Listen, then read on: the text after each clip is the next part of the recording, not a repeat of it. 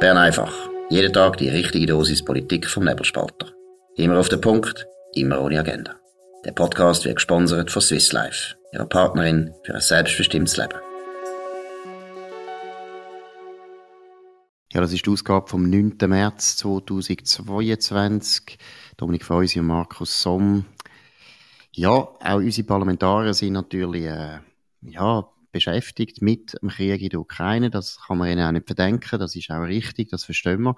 Aber sie haben, wie das halt bei Politikern ist, auch sehr starkes Bedürfnis, äh, grosse symbolische Handlungen zu vollziehen. Dominik, du hast heute Morgen eine erlebt, heute im Bundeshaus, besser Bundesplatz. Um was ist es gegangen?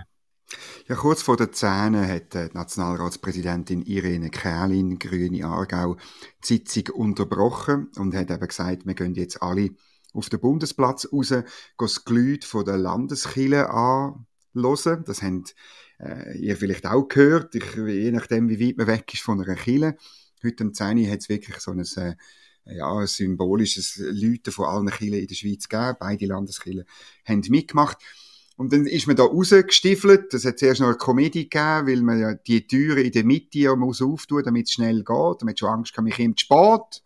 Und dann ist man dann auf dem Platz gewesen. Ähm, ich würde jetzt sagen, etwa die Hälfte von diesen 246, äh, tendenziell eher links-grün. Äh, und dann ist einfach das Problem gewesen, man hat die Glocken nicht gehört. Also in, in, in Bern ist ja so, dass die nächste Kille ist ziemlich weit weg vom Bundeshaus. Das Bundeshaus steht ja im neueren Teil ähm, von Bern, also neu, einfach nach dem Ancien Regime sozusagen, gebaut. Und äh, darum ist Münster ziemlich weit weg. Ähm, man hat Helikopter gehört, man hat Baulärm gehört, man hat öffentlichen Verkehr gehört. Und dann hat man irgendwann einmal hat man ganz weit weg auch noch ein paar Glocken gehört. Schön.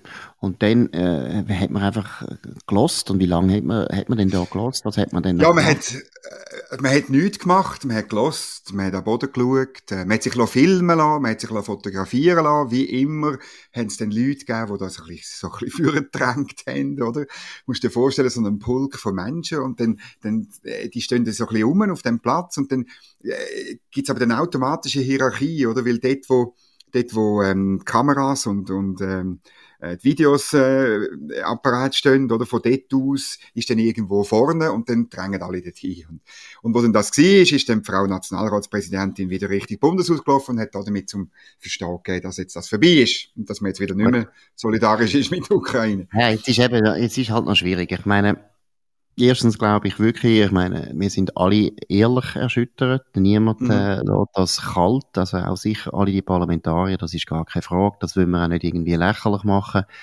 Aber man muss schon auch aufpassen, ich meine, seit der Krieg läuft, werden wir jetzt wieder überschwemmt mit symbolischen Handlungen. Und irgendwo muss ich schon sagen, es verliert halt auch jede Wirkung, oder? Wenn, wenn, wenn die ganze Zeit eben Demonstrationen und dann wieder symbolisch Glockenläuten und dann das und das kommt ja, bei mir zumindest einmal der Verdacht auf, Kopfdeckel machen wir das einfach, weil wir eigentlich wissen, dass wir eben konkret nichts machen. Wir machen wirklich nicht viel, dass der Krieg aufhört. Wir haben uns jetzt an den Sanktionen beteiligt, die löcherig sind wie ein Emmentaler Käse, kann man auch mal bedeuten. Also, haben wir gestern schon angesprochen, die Amerikaner haben jetzt den Ölimport aus äh, Russland gestoppt. Und nein, ist nicht einmal gestoppt, das muss man auch noch sehen. Wird überall in den Medien falsch gesagt. Es ist nicht gestoppt worden, sondern es läuft aus bis Ende genau. Jahr. Das ist unglaublich, oder? Sie tun noch bis Ende Jahr kaufen das Öl, dann ist der Krieg wahrscheinlich hoffentlich auch vorbei. Also auch das ist fast eher symbolisch und drei Prozent vom ganzen Öl, wo Amerika importiert, wo ja sowieso einer der grössten Produzenten ist von der ganzen Welt, die importieren gar nicht so viel. Aber von denen allen, wo sie importieren, von dem ganzen Öl, 3% kommen aus Russland. Also Russland merkt das nicht, das tut nicht weh. Der Europäer, äh, da wäre eine andere Situation, wenn die Europäer das würden machen, oder würden auch mehr Schweizer betroffen sein. Wir haben zwar nicht so viel Öl aus Russland, aber immerhin, konkret machen wir eigentlich wenig. Und deshalb finde ich die symbolischen Handlungen nicht gegen symbolische Handlungen, aber nicht in dieser Häufung. Das, das tut es auch entwerten. Das ist eine Inflation von der Symbolik. Ich glaube, das ist ja der Grund gewesen, warum ähm, rund die Hälfte nicht gekommen ist. Insbesondere Ständeräte hat man kaum gesehen. Ähm, und natürlich ist es ein Stück weit eine Ersatzhandlung. Natürlich machen wir das, wie es uns gut tut, oder? Wenn wir, dass, dass wir dann irgendetwas gemacht haben. Was ein bisschen komisch ist, oder? Dass insbesondere Leute, weißt, von ganz links und ganz grün da mitgemacht haben, dass eigentlich eine Aktion ja von der Landeskirche ist, oder? Also, oder für, das ist dann so wohlfeil und so, so billig, dass Leute, die sonst die Kirche verachten, dann plötzlich ähm, mitmachen bei so einer Aktion. Ja, und was ich natürlich jetzt auch gerade an der Adresse von der Linken äh, finde, also meine, ich erwarte nicht, dass ihre Meinung ändert, weil sie können nicht. Aber eigentlich wäre das ja eine starke Handlung gewesen von der Linken, so ähnlich wie die SPD, wirklich einfach ihre Meinung zur Rüstung, zur Armee, zu Kampfflugzeugen einfach revidieren. Mhm. Ich meine, im Zweiten Weltkrieg, kurz vor dem Zweiten Weltkrieg, hat es viel gestandene Sozialdemokraten, Kommunisten gar gegeben, wo äh, sogar teilweise den Kriegsdienst verweigert haben, wo das Militär immer bekämpft haben, wo immer gesagt haben, kein Rüstungskredit für unsere Schweizer Armee und wo 1939 ihre Meinung vollkommen geändert haben, sich einziehen lassen haben, sofort äh, beten haben auf der Gemeinde, bitte geben wir eine Waffe, ich will in den Krieg ziehen. Das ist ein bisschen etwas anderes als so symbolisches Glockenläuten, sondern es wäre jetzt schöner, eben die SP würde einfach mal hinstehen und sagen, schaut mal, wir haben jetzt 30 Jahre lang ein, einfach uns geirrt. Wir haben uns geirrt. Die Zeit von der XOA, und ich sage das als ehemaliges XOA-Mitglied, die Zeit von der XOA ist am Ende. Ja, das ist so, und es hat ja die ähm, Nationalrätin Franziska Roth, wo das auch gesagt hat, die ist mittlerweile aber kaltgestellt in der SP, da gibt's keine Debatte mehr darüber, ob das so ist oder nicht, ähm, und ob, ob, ob nachher über Bücher geht oder nicht. Ähm, die SP, kann man sagen, ist wieder fest in XOA-Hand und zieht das auch durch oder? Eben, und ist einfach ein bisschen billig, weil das ist genau der Punkt, wo es ihnen ein bisschen weh wird tun. Ein bisschen wirst du auch weh tun, vielleicht so weh wie der Ukrainer. Aber nicht einmal das schaffen sie, sondern sie gehen dann an alle Demonstrationen und setzen sich überall an die Spitze, als wäre ihren Pazifismus wirklich hilfreich gewesen in der Verhinderung von dem Krieg. Tatsachen sind ja gerade anders. Ein Putin greift die Ukraine an, weil er gewusst hat, die Europäer sind nicht in der Lage, da einzugreifen und die Amerikaner, die könnten, wollen nicht. Also es ist äh, für mich intellektuell absolut nicht mehr nachvollziehbar, was man da sieht jetzt bei mhm. der SP. Aber es ist auch nicht zu erwarten gewesen. Es ist auch noch heute sonst im Bundeshaus um Sicherheitspolitik gegangen, nämlich der sicherheitspolitische Bericht, wo jedes Jahr rauskommt, hat man besprochen. Und es haben sich jetzt da, eben ausser links-grün, haben sich wirklich alle äh, gesagt, ja, jetzt müssen wir eben etwas machen und so. Ähm, der Bericht ist an sich auch schon überholt, ähm, äh, muss man sagen, oder? Weil sogar im VBS habe ich ein bisschen den Eindruck gehabt, oder hat man mit, mit, mit, mit dem Szenario, mit Artillerie, mit Panzer und so nicht mehr gerechnet. Auf bürgerlicher Seite nicht. Da hat der Lukas Joos eine gute Analyse publiziert, oder? Eben, dass, dass es auch dort natürlich hat man die Armee abgefragt in den letzten 20 Jahren. Du erinnerst dich, wie man alles eingestampft hat, wo, wo, wo jetzt eigentlich in der Ukraine gebraucht würde, oder? Und damit haben wir auch Know-how verloren. Und es ist ähm, interessant, es ist zudem auch heute ein Interview erschienen bei Tamedia mit dem Thomas Süßli, dem Armeechef, wo ganz klar sagt, mit unseren heutigen Mitteln wäre nach ein paar Wochen Schluss. Also, wir haben auch die Bürgerlichen haben in der Sicherheitspolitik versagt, aus anderen Gründen, als die SP meiner Ansicht nach.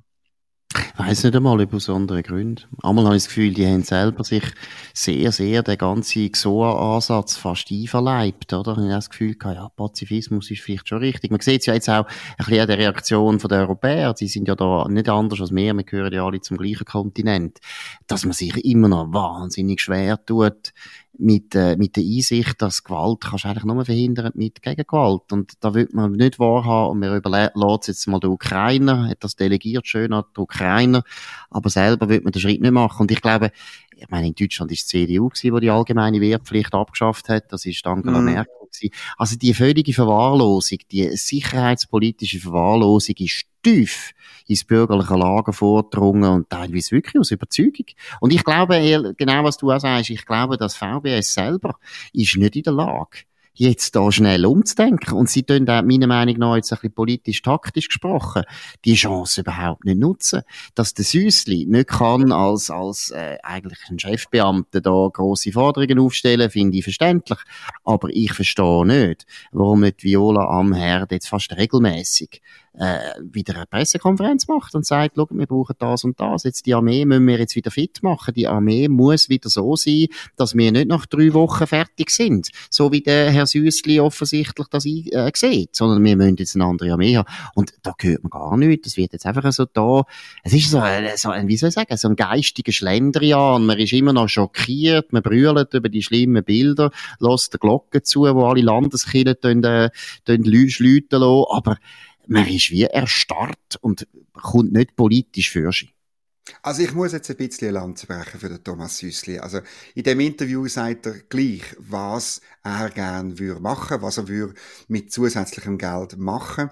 Und auf die Frage ähm, nach dem Bestand, also es gibt ja die Forderung, dass man 20.000 Leute mehr würde haben, Dort ist er dann sehr zurückhaltend, das gebe ich recht, ein bisschen zu zurückhaltend. Er sagt einfach, ja, mit 20.000 äh, Leuten mehr, das hätte den zusätzlichen Vorteil, dass unsere Durchhaltefähigkeit erhöht würde. Ja, ja, hoffentlich, ja. Also, aber sonst muss ich sagen, äh, dass er jetzt da nicht vorangeht, ähm, das verstehe ich. Ich glaube, es ist so viel jetzt ins Rutschen gekommen, dass man sich jetzt muss auf bürgerlicher Seite und auch im VBS gut überlegen, weißt du, nicht reinschiessen, das wäre nicht gut, weil man dann eben Fehler macht, wo man angreifbar wird. Nein, nein, aber erstens, Süssli tun ja gar nicht kritisieren. Im Gegenteil, er hat gesagt, er ist ein Chefbeamter. Ich erwarte nicht, dass er jetzt ja. da die Linie vorgibt. Nein, das geht nicht. Das würde mich auch stören. Ich meine, der gleiche Süssli könnte ja auch sagen, wir tun jetzt da mehr auflösen und das würde mich auch stören. Nein, er soll nicht politische Antworten geben. Und ich finde auch nicht, äh, dass wir jetzt vom VBS jeden Tag ein neues äh, Pressekommuniqué lesen müssen. Aber ich verstehe nicht, wo ist die Frau Amherd? Wo ist sie? Wo ist sie? Sie sollte auch einfach auftreten und auch etwas erzählen über den Krieg. Sie hat Kopfendeckel sehr viele Informationen, hoffe ich zumindest. Wir haben einen Geheimdienst. Wir haben äh, viele Militärleute in dem VBS, die beobachten das alles unsere ganze Bevölkerung hängt an den Fernsehschirm. Ich verstehe nicht, warum Damherd nicht das nutzt, dass sie mal sagt, jetzt kann man, jetzt ist der Zeitpunkt, wo man die Armee den Leuten wieder kann anbringen, wo den Leuten wieder klargestellt werden kann, wir brauchen eine Armee und dann fände ich schon, Viola Amherd sollte ja ein paar unverschämte Forderungen stellen. 10 Milliarden jetzt bitte und dann mal schauen, was passiert. Gut, eben. Also, sie hat ein Interview gegeben. Sie ist heute im äh, Nationalrat gewesen, zu dem sicherheitspolitischen Bericht. Was sie nicht gemacht hat, ist das letzte 10 Milliarden fordern. Das ist, glaube ich, einfach nicht ihres Naturell. Und, ähm, irgendetwas, hat sie denn irgendetwas gefordert? Äh, ich habe nicht die ganze äh, Ansprache geredet. Ähm, 5000 Helm. 5000 Helm. Nein, sie, sie hat nicht, jetzt, nein, jetzt tu nicht so Zeug erzählen. nein, ich nehme jetzt, ich nehme jetzt Viola Amherd in Schutz, in Schutz, weil sie ist eine gute Taktikerin und, aber ich gebe dir recht, man muss das Momentum nützen. Sie muss es nützen. Aber sie, ob sie es gerade sofort muss nützen und dann mit dem Kopf an die nächste Wand anstoßen, das werden wir sehen. Gut, jetzt haben wir noch ein anderes Thema, das auch ähnlich ist, wie der, mit der Sicherheitspolitik zu hat, nämlich die Initiative zur Verhinderung von der Kampfflugzeuge der neuen. Genau, wir sind ja bei der Linken gewesen, ja. Genau, der Martin Breitenstein hat aus meiner Sicht einen interessanten Text geschrieben in Nebelspal im Nebelspalter. Äh, was sind so seine wichtigsten Erkenntnisse? Ja, man kann es kurz machen, oder? Er sagt, die Stopp F35-Initiative, die ja zurzeit gesammelt wird, die Initiative ist eigentlich ungültig, und zwar, weil sie nicht durchführbar ist. Das ist das Kriterium für die Gültigkeit von einer Initiative. Und ähm, ja, so könnte man das eigentlich ganz einfach, das Parlament könnte die Initiative stoppen. Es ist für mich auch völlig absurd, oder? Die Initiative hat keine Chance. Sie hat schon vorher keine Chance gehabt, und zwar einfach, weil es eine Zwängerei ist. Wir haben über den, das Flugi schon mal abgestimmt, das ist zwar knapp gewesen, aber äh, die, Schweizerinnen und Schweizer haben nicht gern, wenn man irgendwie in kürzester Zeit zwei, drei Mal über etwas abstimmt. Und jetzt äh, kommt noch dazu, die, die, die Krise in der Ukraine, der russische Krieg, hat gezeigt, äh, dass man eine starke Armee braucht. Ich bin überzeugt, die Initiative hat keine Chance. Jetzt ist einfach das Problem, die SPler und, und insbesondere die, die, die XOA-Leute, auch auf dem Generalsekretariat von der SP und so, oder, das fällt mir wahnsinnig schwer, das einzugestehen. Oder? Man kann, weil sie das Gefühl haben, sie irgendwie einen Gesichtsverlust oder so. Sie können eigentlich nicht aufhören, oder? Obwohl sie, sie werden auch finanzielle Mittel müssen reinwerfen, oder? Und das ist ja schade.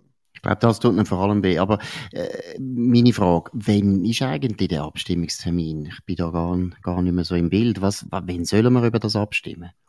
Ja, das ist natürlich ein Problem, weil äh, man sammelt jetzt, oder? Aber eigentlich hat man es ja schon äh, ähm, beschlossen. Also eigentlich äh, könnte man auch einfach sagen, man, man kauft jetzt das Flugi, oder? Und ähm, dann würde zum Beispiel mit, mit im Kaufprozess inne würde man dann sagen, ah, tut uns leid, äh, Lieferant in Amerika, äh, das ist alles schon, das ist alles schon äh, für jetzt halt leider vorbei, die Verträge gelten nicht, wir kaufen dann gleich nicht. Das ist einfach Schwachsinn, oder? Und äh, ich meine, das dauert noch lange, man sammelt jetzt, dann muss man zählen und dann muss es ins Parlament kommen, oder? Ähm, Du erinnerst dich bei der, bei der FA18-Initiative, wo man übrigens sehr viel schneller die Unterschriften gesammelt hat. Äh? Ähm, dort ist es, wenn es mir richtig ist, hat man das irgendwie in einem Jahr, glaube ich, durch, durchgezogen. Aber ja, ich bin ja, dort, einfach. ich bin ja dort dabei gewesen. Ich glaube, genau. zwei, zwei Wochen hat man gehabt, um die Unterschriften genau. zu sammeln. Das war ein riesen Erfolg gewesen. Von dieser Stimmung ist heute nicht sehr viel zu spüren. Nicht. Jetzt muss ich sagen, ich bin an sich nicht der Meinung von Martin Breitenstein. Weil erstens finde ich sowieso grundsätzlich, ich finde Initiativen ungültig erklären, ah, gehört auch zum guten Stil in der Schweiz, dass man jeden Schrott Richtig. zur Abstimmung bringt, finde ich kein Problem. Ich finde, ich habe nicht gern, wenn man anfängt ungültig erklären, weil das ist ein Präzedenzfall, wo gewisse Leute noch so gern haben. Das ist das eine. Aber das andere muss ich ja sagen, du, also ich finde, die Linken sollen da nochmal in den Abgrund stürzen. Ich meine, die sollen jetzt mal kommen und sollen das vorlegen und die Diskussion auch ertragen und gut begründen, warum, dass man nach dem Massaker in der Ukraine ganz sicher keine neuen Kampfflugzeuge brauchen. Ich finde, gerade da, wo wir am Anfang angesprochen haben, ich finde das nämlich wahr, es ist unendlich unaufrichtig, wie die Linken politisieren. Oder sie sind wirklich, meiner Meinung nach, auf gewissen Positionen, fast den meisten Positionen, auf, seit 30 Jahren auf der gleichen Position und ändern die nicht. Und einfach, also nur mal schnell, also das andere Thema ist zum Beispiel EU, da sind sie auch absolut unbelehrbar, haben sie immer noch die gleichen Ansichten wie vor etwa 30 Jahren. Und das Lustige ist, das ist ein, das, ein interessanter, nein, ist ein bisschen ein hilfloser Artikel gewesen. Genau von, unseren ehemal von unserem ehemaligen Kollegen, Kollegen, lieben Kollegen, guten Kollegen Benny Gaffner, aber im Tagesanzeiger, aber die Linken auch dort, ihr Rezept jetzt wegen Aufrüstung und so weiter ist nur, ja, die Schweiz sollte eigentlich im Prinzip mit der EU jetzt da mehr zusammenarbeiten, um unsere Sicherheit äh, zu gewähren einmal hat man schon das Gefühl, bei der, e, bei der SP, in diesem Fall gar nichts mehr ein. Also jedes Problem, das wir haben, also wenn irgendwie eben ein Veloweg, äh, ein Igel überfahren worden ist, dann muss das die EU regeln. Es ist einfach der Reflex von der, von der SP ist wirklich nur noch, wenn etwas Neues kommt, ja, die EU soll das regeln. Also ist schon furchtbar. Ja, das ist, auch ein Artikel, eben, wo, wo, wo aus den Fingern gesogen ist. Man hat dann beim Thierry Burkhardt angeklopft und hat ihm immerhin den Satz abgerungen, wir müssen das nun genauer anschauen, oder? Ähm, ja, aber ich glaube, ja, man kann anschauen, kann man alles. Und, ist immer gut. Der Thierry Burg hat sehr gut gemacht. Das sind so und, die Antworten, die man wirklich liebt. Das ist super. Es sagt ja schon alles, oder? Der Titel vom Artikel ist, macht die Schweiz bald beim Militärprojekt der EU mit und dann ein ganzes Dickes, ein Schreiens, ein, ein, ein Ausrufens Fragezeichen. Genau. Das sagt jetzt, schon alles. Ja, wirklich. Und jetzt noch eine, eine schöne, oder schöne Geschichte, spezielle Geschichte, die dir noch aufgefallen ist zum Schluss. Ja, ich, ich habe früher die Geschichten äh, verschlungen von diesen meistens britischen Abenteurern, wo Südpol, Nordpol und was auch immer sind, äh, erobern. Und man hat also die Endurance gefunden. Das ist das Schiff, wo in der, in der äh, Antarktis-Expedition vom Ernest Shackleton eingesetzt worden ist, wo man äh, mit dem ins Meer rein, also ins Eismeer reingefahren ist, hat einfrieren ähm, dort ist es dann aber 1915 vom Eis zerquetscht worden und gesunken. Und der Herr Shackleton ist mit einer wahnsinnigen Expedition, also mit, mit einem Rettungsboot, äh, auf eine Insel gegangen und von dort äh, äh, gerudert, oder? Und von dort noch weiter 1400 äh, Kilometer östlich von der Falklandinsel nach Südgeorgien. Er hat dort müssen noch den, den Bergkamm über, überklettern, um zu einer Wahlstation zu kommen und hat dann dort Hilfe geholt und die ganzen 28 Leute von seinem Expeditionsteam sind dann Monate später äh, gerettet worden. Das Schiff ist aber eben untergegangen und das hat man heute gefunden in einem hervorragenden Zustand. Ich verlinke das unten dran. Man sieht deutlich, äh, ja. wie, das, wie das aussieht. Man kann Endurance lesen. Also großartige Geschichte und, und ja, finde ich einfach toll. Gut, und es gibt eben grundsätzlich immer noch positive Nachrichten in dieser trüben Zeit. Das ist Bern einfach gewesen, am 9. März 2022, da ich von uns und Markus Somm auf dem nebelspalter.ch. Könnt uns abonnieren, könnt uns auch hören auf äh, Apple Podcasts oder Spotify. Ihr könnt uns vor allem weiterempfehlen, kritisieren, loben, tadeln und so weiter. Wir hören uns wieder morgen zur gleichen Stunde auf dem gleichen Kanal. Wir würden uns freuen, wenn ihr dabei wärt. Wir wünschen einen sehr schönen Abend. Das war Bern einfach, immer auf den Punkt, immer ohne Agenda. Gesponsert von Swiss Life, ihrer Partnerin für ein selbstbestimmtes Leben.